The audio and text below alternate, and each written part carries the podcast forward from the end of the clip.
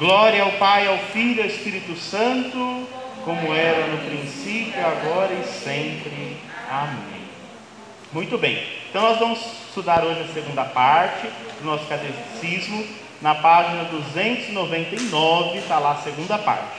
A celebração do mistério cristão. Então pode abrir aí, na 299 tem uma figura que abre, né? Todo o catecismo, não sei se os mais modernos têm também, mas deve ter a figura. Página 299. Ou no final do número 1065, né? Então tem uma figura ali, uma gravura né, da, da igreja, que aí a gente tem aqui, é um afresco das catacumbas de São Pedro e São Marcelino, do início do século IV. Então lá nas, nessas catacumbas, nós temos essa pintura do século IV, né, depois de Cristo, e aí essa, essa pintura, esse afresco aqui, recorda aquela cena do Evangelho, onde Jesus se encontrou com uma mulher hemorroísa e essa mulher estava enferma há muitos anos e tocou no manto de Jesus. E diz que por uma força que saiu dele, ela foi curada. Vocês lembram da história, né? Ela pensava: se eu tocar no, no manto, já vou ficar curada. E ela ficou. E aí eles colocaram então esse afresco aqui, nessa, das catacumbas, para poder trazer o sentido dessa segunda parte, que é a celebração do mistério cristão. Então essa cena que representa esse momento, ela vai lembrar para nós o que nós vamos estudar agora. Está na, na, página seguinte dessa, do afresco, está explicando assim, ó. Os sacramentos da igreja continuam hoje as obras que Cristo cumprira durante a sua vida terrestre. Então eles continuam ainda.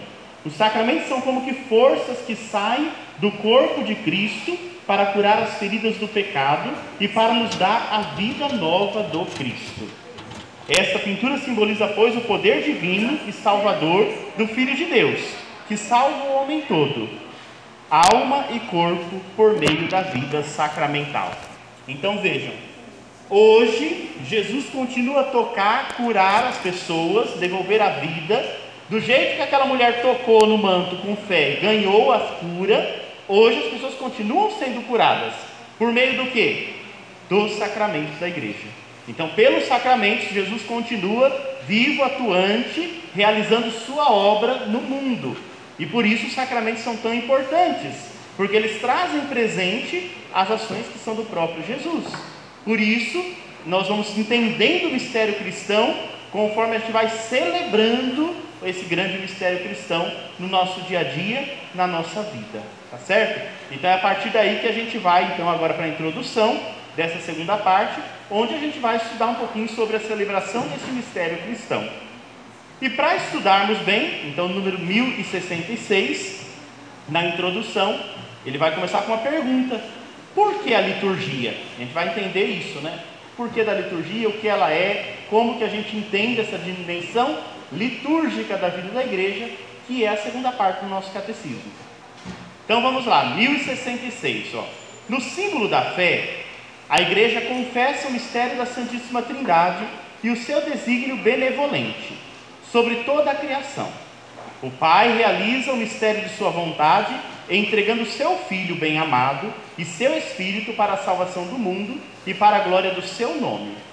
Este é o mistério do Cristo, revelado e realizado na história segundo um plano, uma disposição sabiamente ordenada que São Paulo denomina a realização do mistério e que a tradição patrística chamará de economia do Verbo encarnado ou economia da salvação. Então a gente vai ouvir muito sobre isso, economia da salvação. O que é economia da salvação?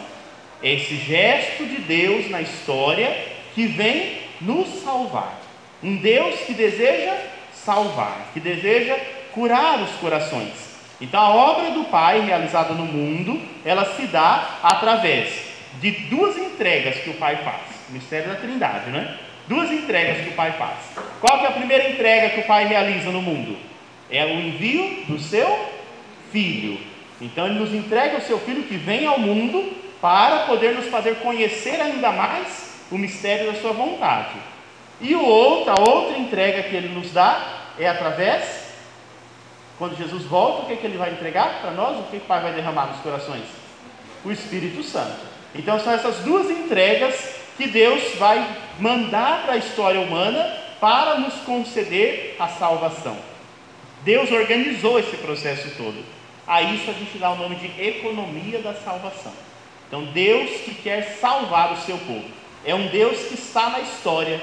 Deus criou o mundo e está nessa história presente, salvando, curando, purificando, fazendo-nos voltar a Ele. Então, esse processo todo que se dá de, a gente conhecer Deus no mundo, a gente chama de economia da salvação. Certo? Essa obra de redenção, continua lá no número 1067. Essa obra da redenção humana e da perfeita glorificação de Deus, da qual foram prelúdio as maravilhas divinas operadas no povo do Antigo Testamento, completou a Cristo Senhor, principalmente pelo mistério pascal, da sua bem-aventurada paixão, ressurreição dos mortos e gloriosa ascensão. Por este mistério, Cristo, morrendo, destruiu a morte e ressuscitando, recuperou a nossa vida. Pois do lado de Cristo, adormecido na cruz, nasceu o admirável sacramento de toda a igreja. Esta é a razão pela qual, na liturgia, a igreja celebra principalmente o mistério pascal, pelo qual Cristo realizou a obra da nossa salvação.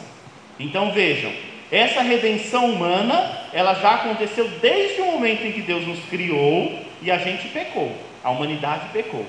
Todo o Antigo Testamento já nos mostra essa obra da redenção. Deus que quer salvar esse ser humano que se perdeu, se perdeu por causa do pecado. Isso vai se realizar de maneira plena quando Jesus vem ao mundo. Então ele completa essa obra da redenção e potencializa. Ele é o ponto mais alto, ele é a plenitude de toda a revelação. E dentre tudo que Jesus fez e realizou, o que foi a coisa mais importante, o ponto mais alto, não mais importante, mas o ponto mais alto disso tudo? O seu mistério pascal. Então, que foi tudo que ele realizou, o levou até a paixão, morte e ressurreição. Então, esse é o grande mistério pascal que nós celebramos e que nós estamos prestes a celebrar, inclusive, né, porque já se aproxima a Semana Santa. Então, esse grande mistério que acontece. É este mistério de Cristo que a igreja anuncia e celebra em sua liturgia, a fim de que os fiéis vivam e deem testemunho dele no mundo. Então, a Sacrosanto Contínuo vai dizer para nós assim: com efeito, a liturgia, pela qual se exerce principalmente o divino sacrifício da Eucaristia, então a liturgia é mais amplo, mas nela se realiza sobretudo a Eucaristia, se, exerce a obra da nossa redenção. Contribui de, do modo mais excelente para que os fiéis, em sua vida, exprimam e manifestem aos outros o, o mistério de Cristo e a genuína natureza da verdadeira igreja. Então, ele está explicando aqui o porquê da liturgia. Para que a gente viva tudo isso que eu falei, né? A gente viva essas maravilhas de Deus, que sempre acompanhou a história, que enviou o seu Filho, que enviou o Espírito Santo para nos salvar, a gente aqui na terra hoje, porque tá bom, Jesus voltou para o céu, o Espírito Santo veio, mas não foi ontem, né? Foi quando? Faz dois mil anos. Para que a gente continue vivendo esse mistério, a igreja na terra vai atualizando isso tudo, através dos sacramentos. De modo mais particular ainda, entre todos os sacramentos, a gente tem a Eucaristia, que é a presença real de Jesus. Então, para que a gente possa atualizar esse mistério todo, nós precisamos celebrar com dignidade a Eucaristia e a vivência sacramental. Para que isso aconteça, nós vamos precisar daquilo que a gente chama de liturgia. A liturgia da igreja é isso que faz acontecer para nós os sacramentos.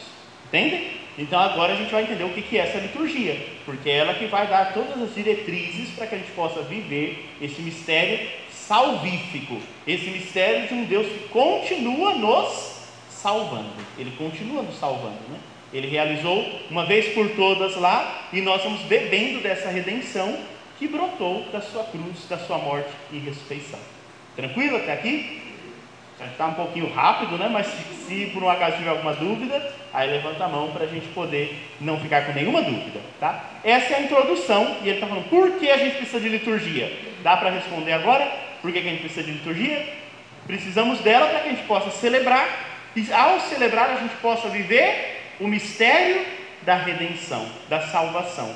Então Deus vai nos salvando todas as vezes que a gente celebra com dignidade a sagrada liturgia. Mas o que é liturgia?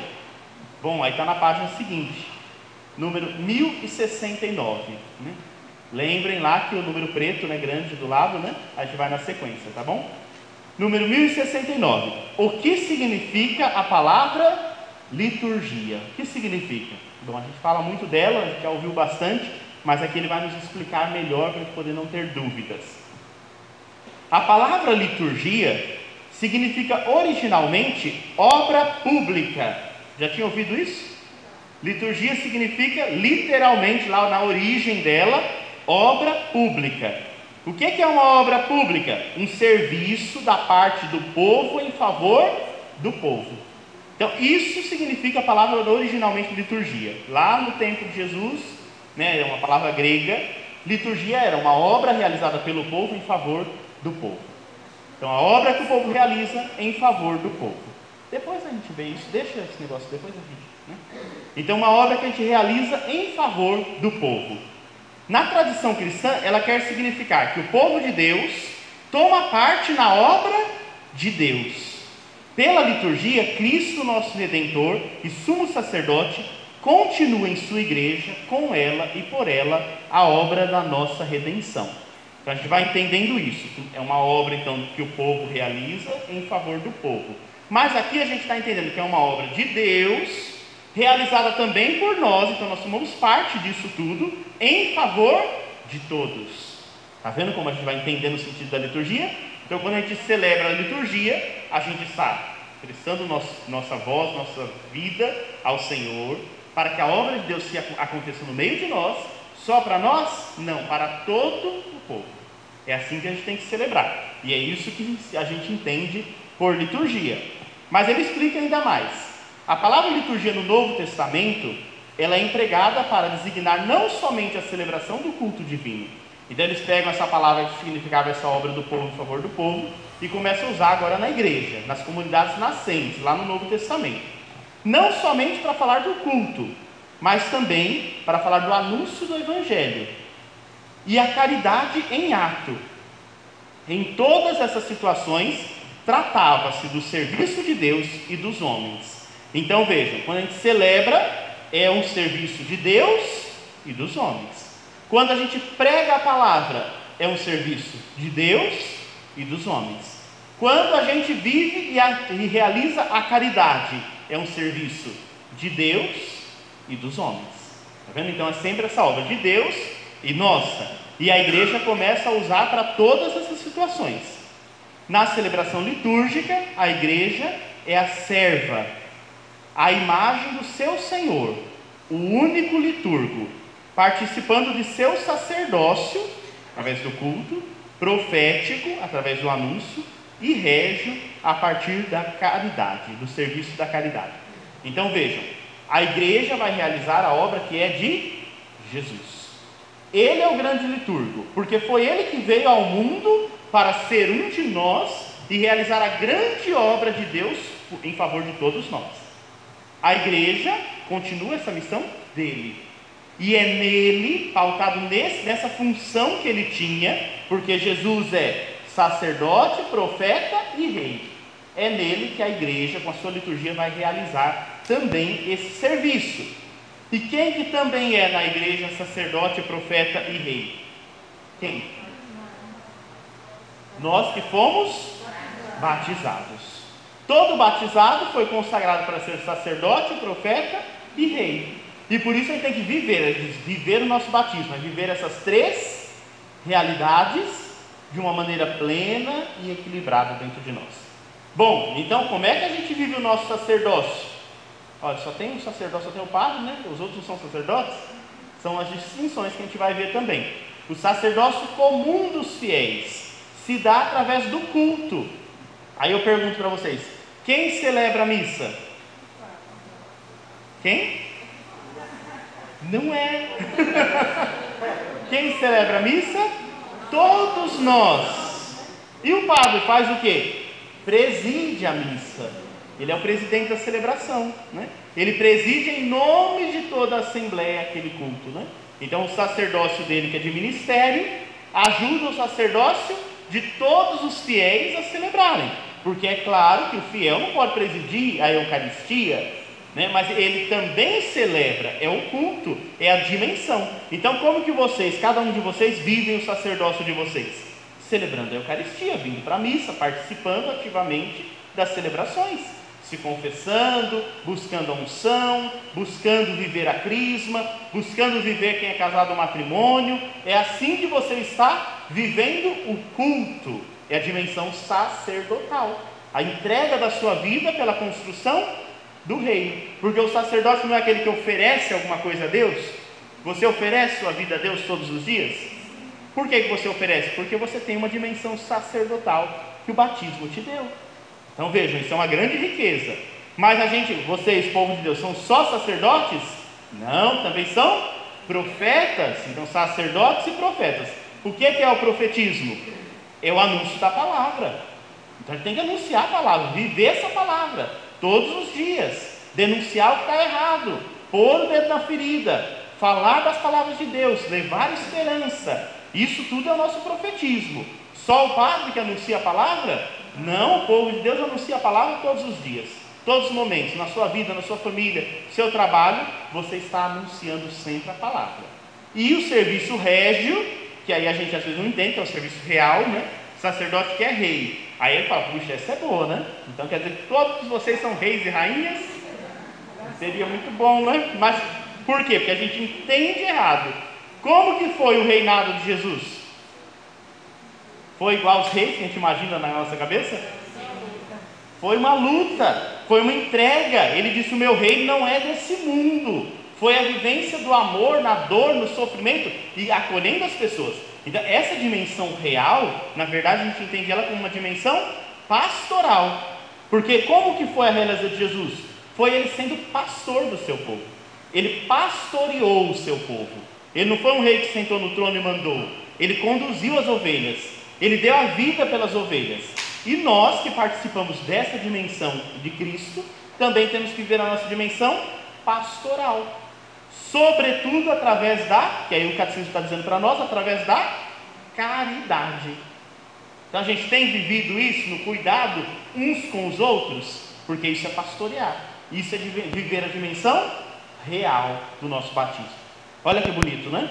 Então isso tudo é para a gente poder compreender que Jesus realizou essa grande obra, nós que nos associamos a Ele pelo batismo, também temos que viver a gente vive cada um por si? Não, a gente vive isso em comunidade. E isso se expressa de modo mais evidente quando a gente celebra juntos.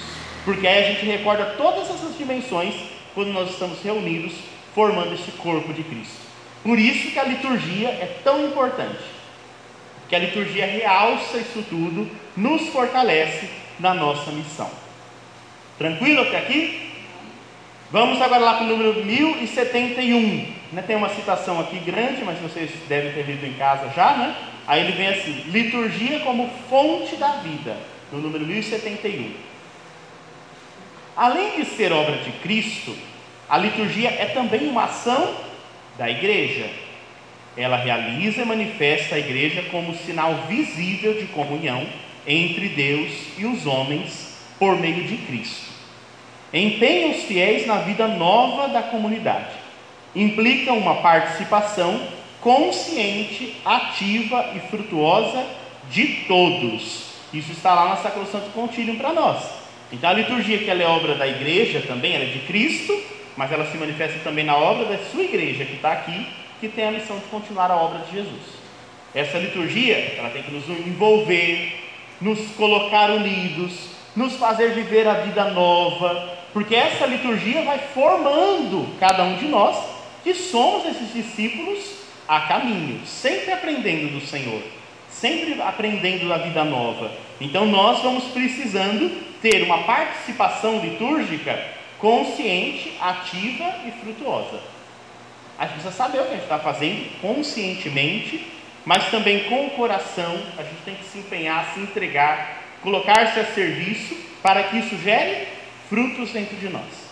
E é por isso que cada vez mais a liturgia, né, a gente sabe, o Concílio Vaticano II foi atualizando a dimensão litúrgica para que a gente pudesse vivenciar isso tudo. E aí atualizou a Santa Missa, todos os elementos para que todo mundo pudesse entender. Mas não é entender só aqui na cabeça, né? a gente entender o que a gente está rezando na cabeça e no coração, sentir os gestos. Por isso a gente não pode né, participar da missa de qualquer jeito, porque precisa compreender o que a gente está vivenciando, não só na cabeça, mas também no coração. Sentir as obras sagradas, deixar aquilo frutificar em nós, nos transformar. A gente não pode entrar e sair da missa do mesmo jeito. Porque quando a gente participa, se entrega, se doa, aquilo vai gerando frutos em nós, a curto e a longo prazo. Né? Às vezes tem coisa que é a longo prazo, mas quanto mais a gente vai participando, mais a gente vai se fortalecendo. Então sempre lembre disso, né?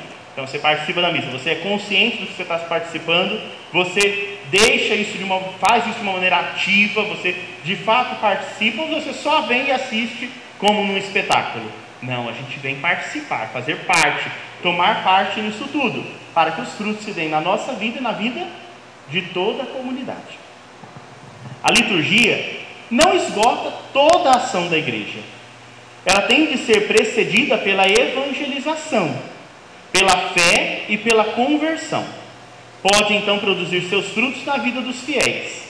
A vida nova, segundo o Espírito, o compromisso com a missão da igreja e o serviço de unidade. Então, é isso que ele está dizendo, né? não esgota todas as ações, basta só vir celebrar, só celebra, só celebra. Uma igreja que só faz a celebração já é um grande passo, mas só celebrar basta? Não, porque a gente tem que catequizar para que as pessoas entendam o que elas estão celebrando. A gente tem que anunciar que a dimensão missionária, senão a gente fica falando de nós para nós mesmos, e aí não vira uma comunidade, vira um gueto. Onde só participa quem faz, quem está com a gente. Vira uma panelinha, né? Onde as pessoas não conseguem entrar. Se a gente não tem a porta aberta para a evangelização, as coisas da igreja vão se perdendo no caminho, né? Então a gente precisa também evangelizar. Então, a liturgia é o ponto alto, ela nos reúne, nos forma, nos fortalece nos envia, envia em missão, para que a gente possa dar frutos, produzir. Então, compromisso com a missão da igreja que a gente tem que ter. Então, sempre viver a evangelização. Então, uma coisa precisa da outra, né? Ela é fonte de toda a vida, mas ela não esgota as ações. Ao contrário, ela faz gerar novas ações na vida da igreja. Oração e liturgia, o próximo tópico. A liturgia é também participação na oração de quem? De Cristo. E a oração de Cristo é dirigida ao Pai no Espírito Santo. Nela, toda oração cristã encontra sua fonte e seu termo. Pela liturgia, o homem interior é enraizado e fundado no grande amor com o qual o Pai nos amou, em seu Filho bem-amado é a mesma maravilha de Deus que é vivida e interiorizada por toda oração, em todo o tempo, no Espírito. Então vejam, a liturgia faz acontecer a oração. Que oração? A oração do próprio Jesus. Jesus que rezava ao Pai no Espírito, nos ensina a rezar também com Ele ao Pai no Espírito. Então é sempre isso. E é por isso que a gente diz: é por Cristo, com Cristo, em Cristo. É nele que a gente realiza a obra da igreja. E a oração perfeita é essa, essa que a gente dirige ao Pai em Cristo no Espírito Santo. Né? Então é por meio de Cristo que a gente vai realizar. Então a gente diz lá na, na oração litúrgica da missa, né? Por nosso Senhor Jesus Cristo, vosso Filho, na unidade do Espírito Santo. Vosso Filho, filho de quem? Do Pai, né? Então tá vendo? A oração está sendo para o Pai, mas está sendo feita por Jesus Cristo, que é filho dele, na unidade do Espírito Santo. É a obra trinitária. Né?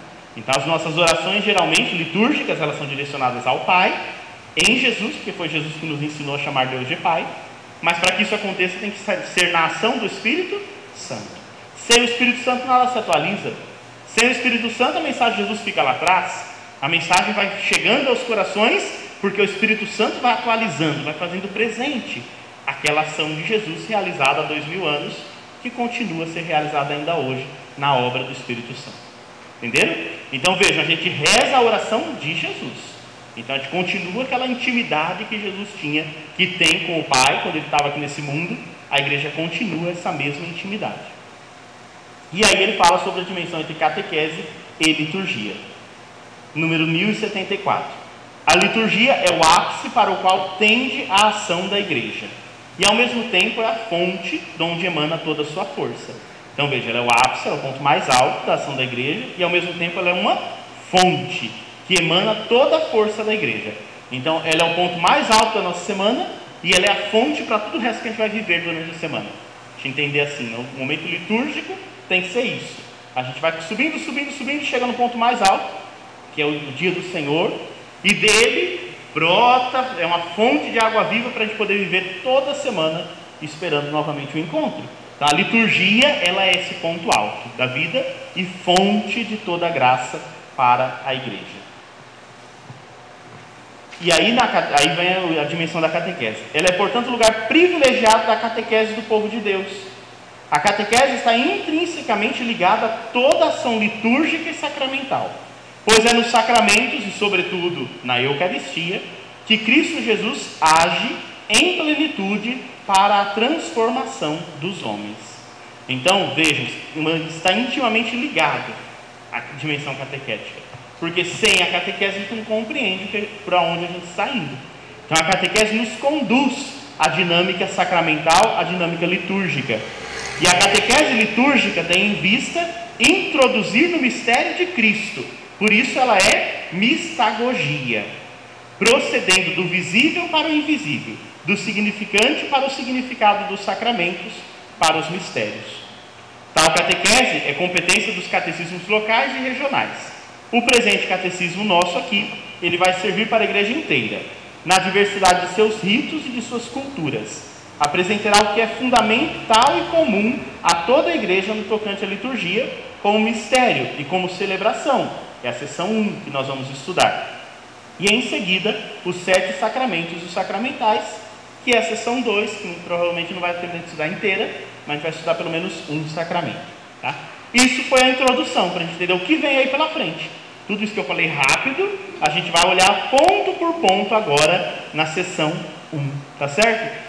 Então, e aí daí a importância de toda uma catequese mistagógica hoje em dia. O que é mistagogia? É uma, a gente se inserir no mistério de Deus. Então, o mistério de Deus é uma coisa que a gente sempre fica contemplando. Isso a gente faz no espetáculo, você sempre contempla. Você assiste uma peça, assiste um, uma apresentação de arte, fala, nossa, que coisa linda. Os mistérios salvíficos também são lindos. Mas a gente não fica só olhando, a gente mergulha nesses mistérios. Isso a gente chama de mistagogia. É quando a gente consegue mergulhar nos mistérios de Deus. A gente bebe daquela fonte, a gente participa daquilo tudo. Então a gente precisa estar inserido nisso tudo. E isso é o que a gente chama, tem catequista aqui, de dimensão mistagógica da catequese. Porque a catequese não é só uma aula, mas ela vai ensinar as pessoas, vai ajudar as pessoas a se inserirem no mistério de Cristo. Olha a responsabilidade. Então, quando a gente dá a catequese para a criancinha, a gente está ensinando essa criancinha a mergulhar nos mistérios de Deus e tirar fonte para a vida dela nesses mistérios. Não só ela saber rezar o Pai Nosso, Ave Maria, fazer o sinal da cruz. Não, mas ela ter, quando ela reza o Pai Nosso, Ave Maria, ela entender o que ela está vivendo ali. Ela sentir a força dessa oração. Quando ela vai na missa, não só ela ouvir um monte de palavras no falatório, né? Ela viver aquele momento e sentir a presença de Deus naquele momento. Então a gente educa os mistérios da fé, as doutrinas, mas a gente ensina a rezar. Por isso que hoje em dia, catequese está sempre, tem missa, tem isso, tem envio, para que a gente possa viver os mistérios que a gente está aprendendo. Fiz só um parênteses, um gancho para a gente entender por que a gente fala tanto de catequese mistagógica, né? porque ela é muito importante. E era assim no começo da igreja, na igreja nascente, depois se perdeu e hoje a gente está resgatando. Né? para que a catequese não seja somente uma aula, mas seja a nossa boa vivência da fé. Tá certo? Bom, assim a gente entra na primeira sessão. A primeira sessão tem dois capítulos e vamos ver se a gente consegue ver pelo menos o primeiro capítulo ainda hoje, né? Tá bom? E aí a gente vê esses dois capítulos né, para poder depois ingressando aí nas partes para frente. Primeira sessão, a economia sacramental. Vamos ver então essa economia dos sacramentos. Economia sempre é organização, a organização dos sacramentos, né? Então, a gente vai ver como que ele se organiza, como que ele se dá no mundo. Então, lá no número 1076, diz assim: No dia de Pentecostes, todo mundo sabe quando aconteceu, né? Dia de Pentecostes, 50 dias depois da Páscoa. Pela efusão do Espírito Santo, o que aconteceu com a igreja? Ela foi manifestada ao mundo. Né? A gente diz aqui assim: onde nasceu a igreja? Lá na cruz. Né? Quando Jesus entrega ali sua vida, ali nasce a igreja, porque a igreja agora vai continuar. Mas ela nasceu, ela estava ali né, recém-nascida ali. Quando que ela foi apresentada para o mundo? Aí é em Pentecostes. Então ela vai apresentar, ela vai à praça, não é? é? É a efusão do Espírito Santo que vai mostrar essa igreja que nasceu do mistério de Cristo, morto e ressuscitado. Então da vivência ali. O dom do Espírito Santo inaugura um tempo novo na dispensação do mistério, o tempo da igreja durante o qual Cristo manifesta, torna presente e comunica sua obra de salvação pela liturgia da sua igreja, até que ele venha. Então começa a dispensação do mistério. Então Cristo agora subiu aos céus, não está mais aqui de, na presença física no meio de nós. A igreja agora iniciou um novo tempo. Agora é o tempo onde a igreja vai ser um sacramento de Jesus no mundo. Ela vai tornar Jesus presente no mundo. É a missão da igreja, que somos nós. Esta igreja vai dispensar os mistérios. Ela vai fazer a dispensação dos mistérios de Deus, porque ela é a guardiã e ela vai dispensar esses mistérios. Então ela vai entregar esses mistérios nas vidas e nos corações das pessoas. Essa é a missão da igreja. Durante esse tempo da igreja, Cristo vive e age em sua igreja e com ela de forma nova, própria desse tempo novo. Age pelos sacramentos. É isso que a tradição comum do Oriente e do Ocidente chama de economia sacramental. Essa consiste na comunicação, ela comunica ou ela dispensa os frutos do mistério pascal de Cristo na celebração da liturgia sacramental da igreja. Então, toda a tradição cristã, Oriente e Ocidente, quem sabe tem diferenças, ela vai entender isso. Cristo hoje age por meio da sua igreja. Então, se a gente quer receber os mistérios de Deus, os mistérios que Cristo nos deu, a gente precisa da igreja, para que a igreja possa nos oferecer, dispensar esses mistérios para nós, entregar. É isso que a gente chama de economia sacramental. Os sacramentos servem para isso, para isso eles estão aí. Né? E eles vão nos envolvendo e envolvendo toda a nossa vida. Por isso, importa ilustrar primeiro essa dispensação sacramental, que é esse capítulo 1 que a gente vai ver agora. Assim, aparecerão com mais clareza e natureza os mistérios essenciais da celebração litúrgica, que é o capítulo 2. Então, no capítulo 1, a gente vai entender essa dinâmica geral. No capítulo 2, dentro dessa sessão, a gente vai ver as partes dessa liturgia, como que ela se compõe, para que a gente possa entender como que Jesus continua dispensando os seus mistérios para nós. Tá certo? Capítulo 1. O mistério pascal no tempo da igreja. Então, entender isso, ó, o tempo da igreja. Quando a gente fala o tempo da igreja, do que a gente está falando? Desde a ascensão de Jesus, é a igreja que continua, né? Quem conduz a igreja? Quem conduz a igreja? O Espírito Santo. Né? Então não somos nós, é o Espírito Santo.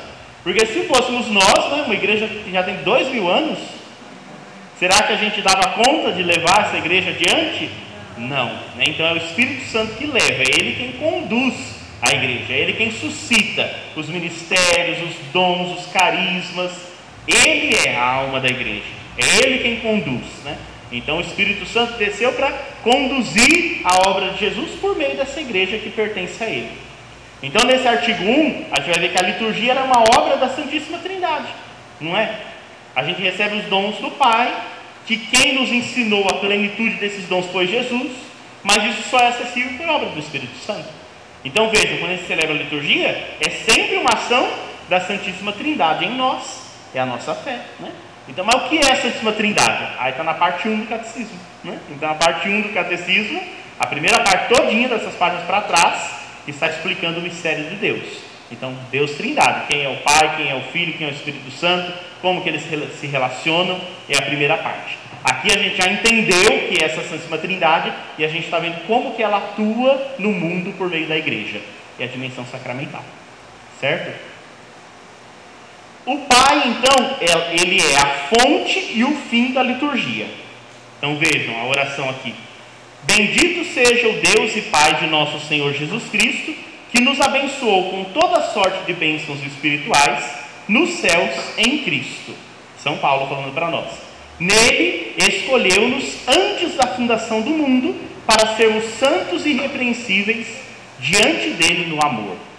Ele nos predestinou para sermos seus filhos adotivos por Jesus Cristo, conforme o beneplácito de sua vontade, para o louvor e a glória de sua graça, com a qual ele nos agraciou no bem-amado. Quem é o bem-amado?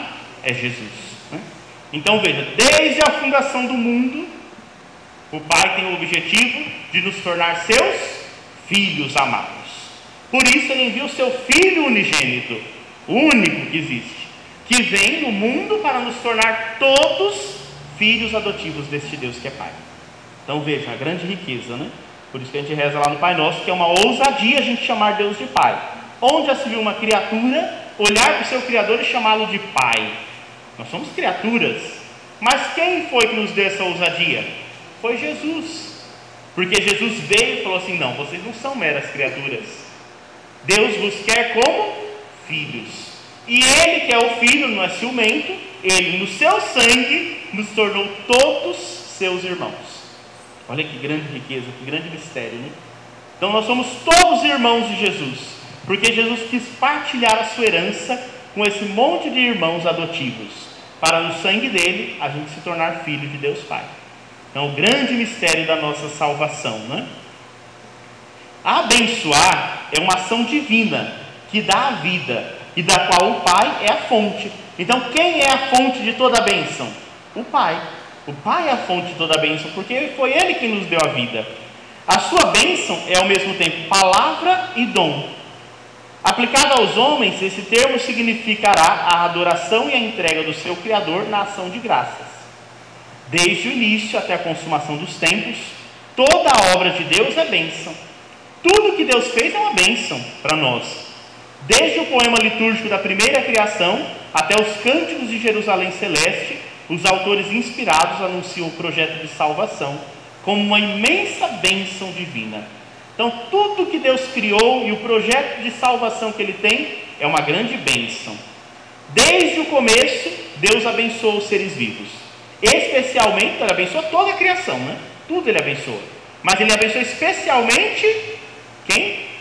O homem e a mulher. É especial na criação, né? Não sei o que Deus viu na gente, né? o povo tão complicado, mas ele viu uma coisa especial. Não é igual ao resto.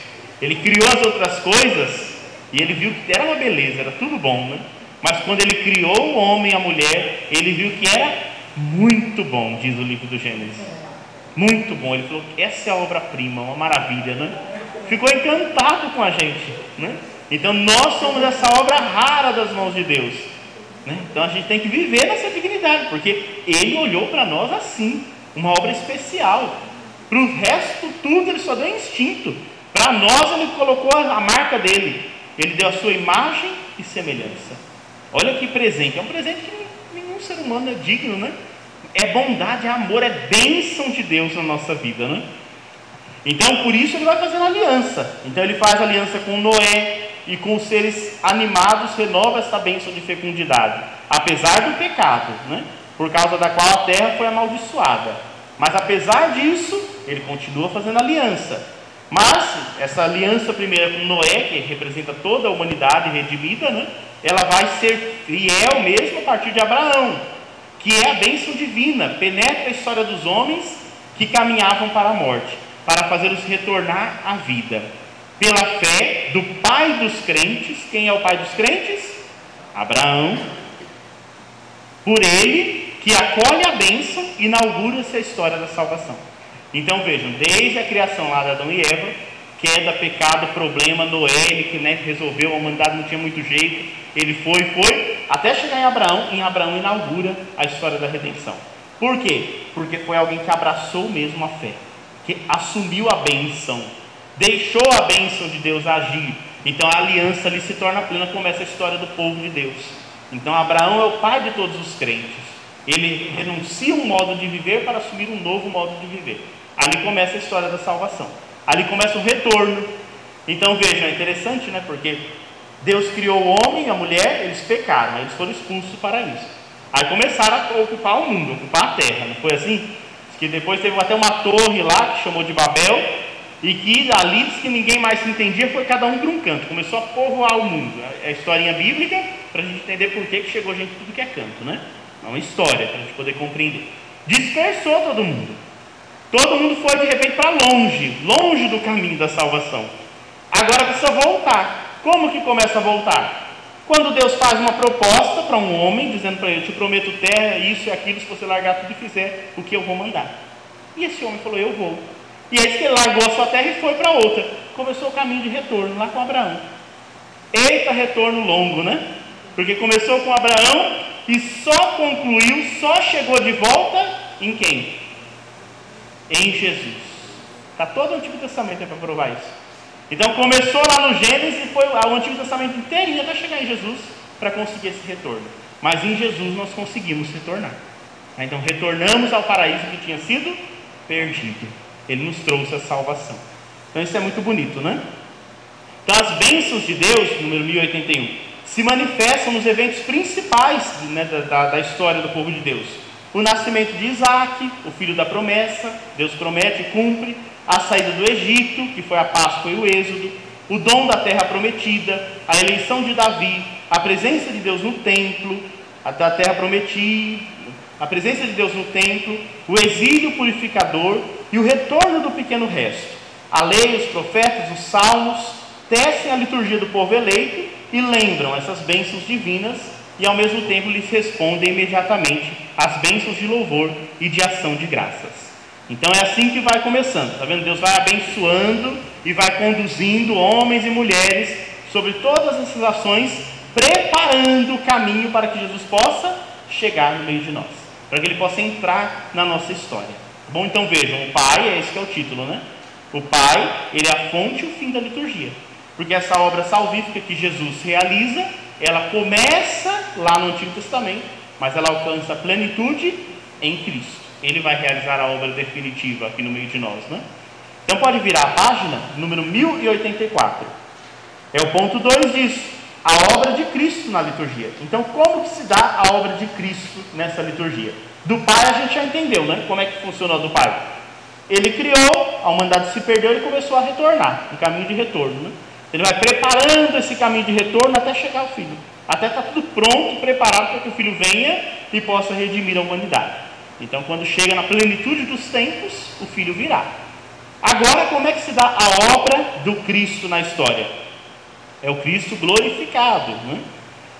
Número 1084 sentado à direita do Pai e derramando o Espírito Santo em seu corpo, que é a igreja, Cristo age agora pelos sacramentos, instituídos por Ele para comunicar a sua graça.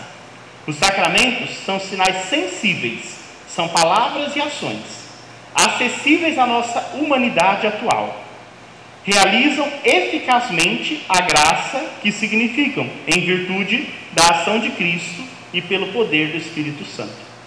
Na liturgia da igreja, Cristo significa e realiza principalmente o seu mistério pascal. Durante a sua vida terrestre, Jesus anunciava o seu mistério pascal por seu ensinamento e o antecipava por seus atos. Então, ele ensinava, mas antes de ensinar, ele fazia. Então era sempre antecipado pelos atos dele. E assim ele foi conduzindo. Quando chegou a sua hora, viveu o único evento da história que não passa. Qual que foi? Jesus morre, é sepultado, ressuscita dentre os mortos e está sentado à direita de Deus Pai uma vez por todas. Esse é um evento real, não é uma fábula. Ele aconteceu na história, mas ele é único. Todos os outros eventos da história aconteceram uma vez e depois passam engolidos pelo passado. O mistério pascal de Cristo, ao contrário, não pode ficar somente lá no passado já que por sua morte ele destruiu a morte Tudo o que Cristo é, faz e sofreu por todos os homens, participa da eternidade divina e por isso abraça todos os tempos e nele se mantém presente. O evento da cruz e da ressurreição permanece e atrai tudo e todos para a vida. Entenderam? Todas essas outras coisas que aconteceram no Antigo Testamento, elas aconteceram muitas vezes, não é? Por quê? Porque Deus faz aliança, o homem vai, fica feliz, depois ele quebra a aliança, peca de novo, aí precisa fazer uma nova aliança, e vai, e volta, e vai, e volta. Em Jesus foi diferente, porque a sua ação foi definitiva. Agora não precisamos fazer mais outra aliança. É aliança única e eterna. A gente atualiza, mas não fazemos outra. A aliança se dá na sua paixão, morte e ressurreição. É um gesto definitivo. Então é assim que a obra de Cristo continua. Tudo que ele ensinou conduziu para aquele momento, e aquele momento mudou o resto da história do mundo, porque a partir daquele momento a morte não impera mais. Antes de Jesus todo mundo morria, permanecia na morte. Em Jesus a gente morre, mas não permanece mais na morte. O que, que acontece com a gente? A gente ressuscita, não é? Vida nova. Nenhum de nós vai permanecer mais na morte. O batismo nos deu esta graça, nos deu esta vida nova. Então, a partir da igreja dos apóstolos, aí o Cristo, então, que foi enviado pelo Pai, ele vai enviar quem agora? Os apóstolos. Então, é uma igreja que é apostólica. Então, a igreja continua de Jesus. Então, toda a estrutura sacramental, e aí vão ser transmitidas, sobretudo pelo sacramento da ordem. Então, ele envia os doze, e os doze vão enviando também outros, para que chegue até nós hoje, essa igreja organizada e dispensadora da graça de Deus. E está presente também na liturgia terrestre, né, no número 1088, pula um pouquinho, para levar a efeito tão grande obra, essa dispensação, Cristo está sempre presente em sua igreja, sobretudo nas ações litúrgicas. Ele está presente no sacrifício da missa, tanto na pessoa do ministro, pois é aquele que agora oferece pelo ministério dos sacerdotes, é ao mesmo tempo que outrora se ofereceu na cruz, quando sobretudo, quanto sobretudo nas espécies eucarísticas. Então ele está presente no padre, que age na pessoa de Cristo, na hora da missa. Né? Então ele está agindo na pessoa do Cristo. É o Cristo agindo, mas ele age então por meio do padre, ele age por meio do pão e do vinho que estão ali ofertados, oferecidos. Ele vai estar presente em todos os sacramentos a ponto de que quando alguém batiza, é Cristo mesmo que batiza. Presente está por suas palavras, pois é Ele mesmo quem fala quando se leem as Sagradas Escrituras na, na igreja. Então, quem que nos fala a palavra de Deus? Jesus, por meio de quem? Do leitor. Ele continua fazendo. Quem batiza as crianças? Jesus, por meio do ministro que vai, vai realizar aquela obra, não é? Ele está presente finalmente quando a igreja reza, salmodia o que prometeu. O que foi a promessa de Jesus? Onde dois ou três estiverem reunidos em meu nome, eu ali estarei. Por isso que a obra da igreja é sempre comunitária. A gente não pode viver a liturgia na, no isolamento, na solidão. A pandemia tentou fazer isso com a gente, né? Mas não era possível. Então a gente não celebrava sozinha, celebrava unidos, não fisicamente mas a gente continuava unido de coração porque não dá para celebrar a fé no isolamento. Não tem condições, porque é preciso estarmos reunidos. Onde dois ou três estiverem reunidos, eu ali estarei. Então ele se faz presente para nós. Né? Essa liturgia, vira a página aí, 1090. Essa liturgia é, terrestre que a gente participa aqui, que a gente celebra, ela também representa a liturgia celeste, ela não para aqui ela é a liturgia do céu também. Então a gente faz uma, uma, um antegozo da participação lá na liturgia, na Cidade Santa, na Jerusalém Celeste. Então em Cristo a gente já participa e a gente já une a terra com o céu. A gente une, é um pedacinho. A gente até tem brinca, né? Quem não gosta muito da missa está bem perdido, né? Porque o céu é uma missa eterna. A missa é um pedacinho do céu aqui na terra, né? Então, quem não gosta da missa, que é muito cansativo, vai se cansar do céu, porque lá no céu é a missa eterna, contempla o Senhor eternamente, cantando, salmodiando o tempo todo, né? E aí, como é que faz, né? Então, vamos começar a pegar gosto, né? Porque senão, a gente chegar lá e falar, não, eu não quero ficar, não, é muito cansativo, né? Então a gente entender que esse mistério de Deus que a gente vive aqui, né? E que a gente vai se envolvendo, é esse mistério do céu. Então quando a gente celebra os sacramentos, quando a gente celebra, quando a gente reza, a gente está vivendo um pouquinho do céu. Tem muitas eh, orações da missa que falam isso, né? Que o Senhor concede já aqui na terra a gente viver os dons do céu. Viver as maravilhas do céu já aqui na terra. Quando a gente reza, quando a gente celebra a Eucaristia, a gente já está recebendo. Um dia a gente vai ver Jesus face a face. Hoje a gente tem ele na palma da nossa mão e comungamos dele. A gente ouve Sua palavra. Mas um dia a gente vai ouvir da boca dele mesmo, olhando ele face a face. Então está vendo? Aqui na terra a gente já consegue viver isso quando a gente celebra. Um dia a gente vai realizar isso em plenitude no céu. Bom, esse é o ponto de Jesus. Ficou entendido aqui o ponto de Jesus? O ponto do Espírito Santo é um pouquinho maior, né? não vai ter tempo da gente ver tudo, né? Mas agora ele vai falar o Espírito Santo e a igreja na liturgia. O Pai, vimos aquela primeira parte, né?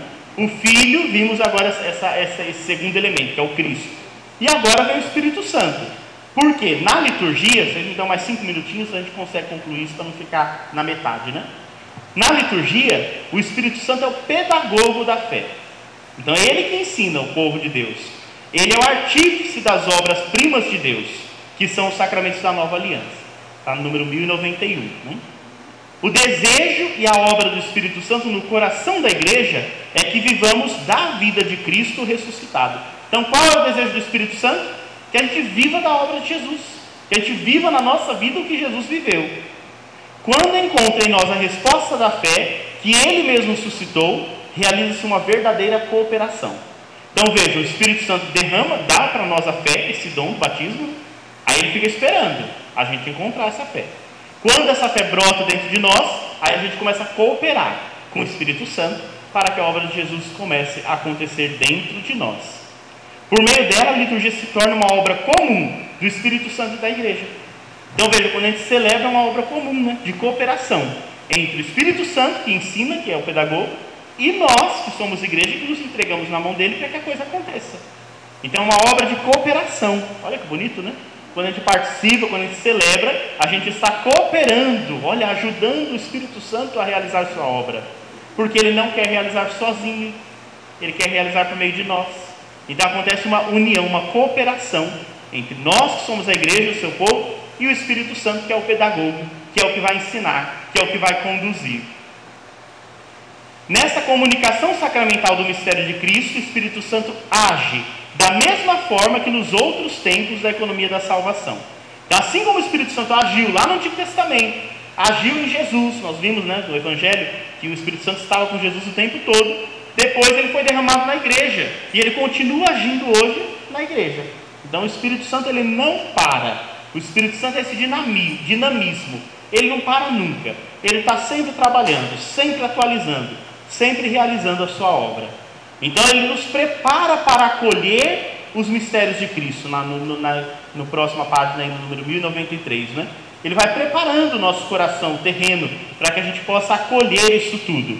Então ele preparou lá na antiga aliança, e aí quando a gente lê o Antigo Testamento, os Salmos, a gente faz memória de, das promessas da aliança, do êxodo, é o Espírito Santo que vai atualizando isso em nós, né? E ele vai fazendo uma harmonia entre os dois testamentos, entre o Antigo e o Novo. Então ele vai iluminando com a ressurreição de Cristo o Novo Testamento, né? para a gente poder entender essa obra toda que está na Bíblia, que está na Sagrada Escritura. É o Espírito Santo que ilumina, que vai mostrando o caminho, que vai dando óculos para a gente enxergar, senão a gente não enxerga. É o Espírito Santo que vai realizando isso tudo. E vai então assim agindo e mexendo na vida da igreja. Inclusive, ele vai fazer na página seguinte aí uma organização para a gente entender a liturgia judaica e a liturgia cristã, porque houve uma passagem, não foi? Então, se havia uma maneira de celebrar uma liturgia própria no judaísmo, Jesus pegou essa liturgia, que foi a última ceia, né? O que, que era a última ceia? Era a celebração da Páscoa do seu povo. E, e o que, que celebrava aquela Páscoa? O que, que eles estavam celebrando na Páscoa? a passagem do Egito para a Terra Prometida, da escravidão para a liberdade, né? E aí está lá no Êxodo, na noite santa, no sábado santo, vai ouvir a leitura. Jesus estava celebrando esse momento com os seus. Mas aí ele pegou isso tudo e falou: Não, mas agora a gente vai fazer assim. Aí ele inseriu coisas ali e tirou coisas. E aí começou uma nova liturgia. Inspirado ali, o Espírito Santo é quem conduz. E a gente vai ter que fazer essa passagem. Aí aqui eu já deixo o convite, né? Olha, em primeira mão, né? A gente vai fazer, né, se Deus quiser, depois na, perto da, do Corpus Christi, uma ceia judaica. Para a gente entender como foi a ceia de Jesus e o que, que vem de lá para nós, né? Então a gente vai depois abrir essas inscrições né, em junho, esse momento, né? Mas vamos celebrar uma ceia judaico-cristã. Tem umas adaptaçõezinhas, né? Para a gente entender a ceia judaica de Jesus e ver o que, que daquilo lá entrou para a nossa missa hoje. Porque é a ceia da nova aliança agora, né? Mas é a mesma ceia que Jesus celebrou. Foi a última ceia dos judeus e a primeira ceia, a primeira missa, né? A primeira ceia dos cristãos, que é a nossa. Né? Então é um momento muito bonito. Quem realiza isso tudo é o Espírito Santo. No número 1103, ele fala de um termo aqui chamado anamnese. O que é anamnese? A celebração litúrgica refere-se sempre a intervenções salvíficas de Deus na história. A economia da revelação concretiza-se por meio das ações e das palavras intimamente interligadas. As palavras proclamam as obras e elucidam os mistérios nela contidos. Na liturgia da palavra, o Espírito Santo recorda à Assembleia tudo que o Cristo fez por nós, segundo a natureza das ações litúrgicas e as tradições rituais da igreja. Uma celebração faz memória das maravilhas de Deus em uma anamnese mais ou menos desenvolvida. O Espírito Santo, que desperta assim a memória da igreja, suscita então a ação de graças e o louvor. Então, o que é essa anamnese? É uma recordação mas não é só uma memória qualquer. A gente recorda os feitos do passado e por meio de palavras e gestos a gente atualiza, a gente faz presente hoje. Não fica só uma coisa da história, fica uma coisa real.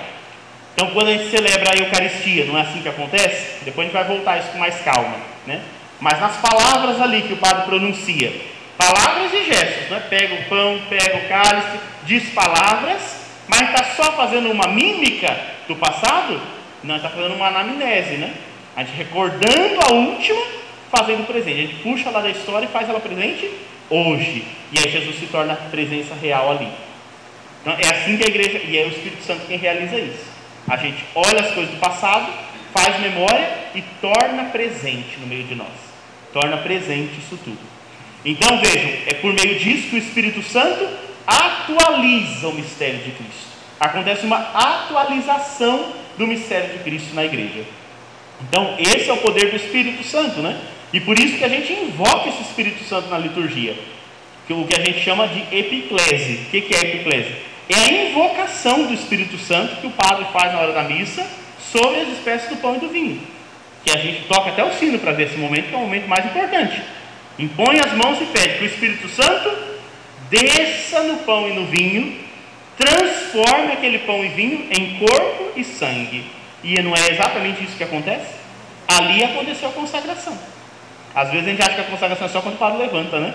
Que a gente fica ali. Não, ali já está só mostrando, já consagrado, já consagrou. Consagrou quando? Quando o Espírito Santo desceu pela imposição das mãos. Né? Por isso que a gente toca o sino a primeira vez ali, né? porque é o momento mais importante. Né? Então aí a gente fica sempre atento. Já olhar e perceber, nosso Espírito Santo veio. Um gesto tão simples, né? Que realiza uma obra tão grandiosa. Então acontece isso pela invocação. A gente invoca o Espírito Santo e ele vem e ele realiza aquela obra. Isso acontece de um modo muito especial lá no pão e no vinho, mas vai acontecer em toda a, a toda a dimensão sacramental. Tudo que a gente faz é pedindo o Espírito Santo. A gente pede o Espírito Santo né, para, sobre a água, para poder batizar aquela criança. A gente pede o Espírito Santo sobre aqueles noivos que se entregaram um ao outro em matrimônio. A gente vai pegando e vai atualizando isso tudo, deixando o Espírito Santo de Deus agir. É Ele quem transforma. Né? E por isso a gente precisa ter comunhão com o Espírito Santo. Porque é Ele quem age e é Ele quem faz. E a gente tem que estar em comunhão com Ele. Senão o Espírito Santo quer fazer A e você quer fazer B. E aí a gente quer bater na tecla. Aí não é mais obra do Espírito Santo. A gente tem que estar em comunhão. Lembra que eu comecei dizendo que é uma união? A gente colabora com ele? O problema é que de vez em quando, ao invés de a gente colaborar, a gente atrapalha o Espírito Santo. Porque a gente quer outra coisa que Jesus não quer. Né? Então o Espírito Santo, ele é muito firme, ele realiza a obra de Jesus. Ele atualiza, ele lembra a gente, ele não inventa. O Espírito Santo não fica inventando coisa, ele vai atualizando em nós, ele vai trazendo para nós e vai mostrando a riqueza disso tudo para nós. E ele pede a nossa colaboração para que isso aconteça. Então a gente tem que colaborar para o Espírito Santo agir, tem que ter comunhão com ele. Por isso a nossa intimidade tem que ser forte com o Espírito Santo, porque senão a gente perde a comunhão com ele. Aí acontece isso, a gente atrapalha o Espírito Santo. Tem gente por aí que quer engaiolar o Espírito Santo, né? Não é uma pomba? Quer botar na gaiola para não deixar o Espírito Santo agir. Porque o Espírito Santo ele age onde quer, do jeito que ele quer. E a gente não quer, a gente quer do nosso jeito, né? Então a igreja tem que tomar muito cuidado, né? Para que ela possa deixar o Espírito Santo de Deus agir. É ele quem tem que agir. Nós queremos apenas colaborar. Aí terminando, tá vendo? No número 1110 tem um resuminho. Tudo isso que a gente meditou, o catecismo sempre faz um resuminho no final, para a gente poder entrar na próxima parte. E aí eu leio esse resuminho e a gente conclui para na próxima vez a gente entrar nos mistérios pascais da igreja, os sacramentos, o artigo 2 desse capítulo. Vamos ver o resuminho. Não tem nenhuma novidade agora, vai ser tudo coisa que a gente falou. Se eu falei alguma coisa errada, a gente vai descobrir agora, né? Porque agora tem um resumo, para tirar a teima. Na liturgia da igreja, Deus é bendito e adorado como fonte de todas as bênçãos, da criação e da salvação, com as quais nos abençoou em seu Filho para dar-nos o espírito de adoção filial. Certinho? Certinho, né? A obra de Cristo, vamos ver de Jesus agora está certo. Na liturgia é sacramental, porque seu mistério de salvação se torna presente nela, na igreja, mediante o poder do seu Espírito Santo. Porque o seu corpo, que é a igreja, é como um sacramento, é um sinal e um instrumento no qual o Espírito Santo dispensa o mistério da salvação. Porque, por meio de suas ações litúrgicas, a igreja peregrina já participa por antecipação da liturgia celeste. Certo? Tranquilo, né? Então é isso, essa obra de Jesus que se realiza. Essas ações, elas fazem a gente participar da liturgia celeste, nos conduz para lá. E por último, a missão do Espírito Santo na liturgia da igreja é preparar a assembleia para encontrar-se com Cristo. Ele que nos prepara. Recordar e manifestar Cristo à fé da Assembleia. Então ele recorda e manifesta o Cristo para nós, para alimentar nossa fé, Assembleia litúrgica.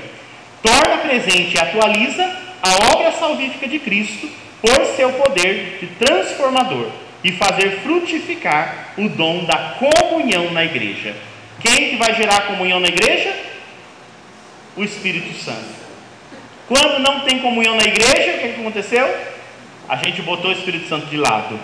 Tiramos, gaiolou o Espírito Santo, né? Não deixa ele agir, aí quebra a comunhão. Então quando começa aquelas brigaiadas, porque o Espírito Santo não está presente.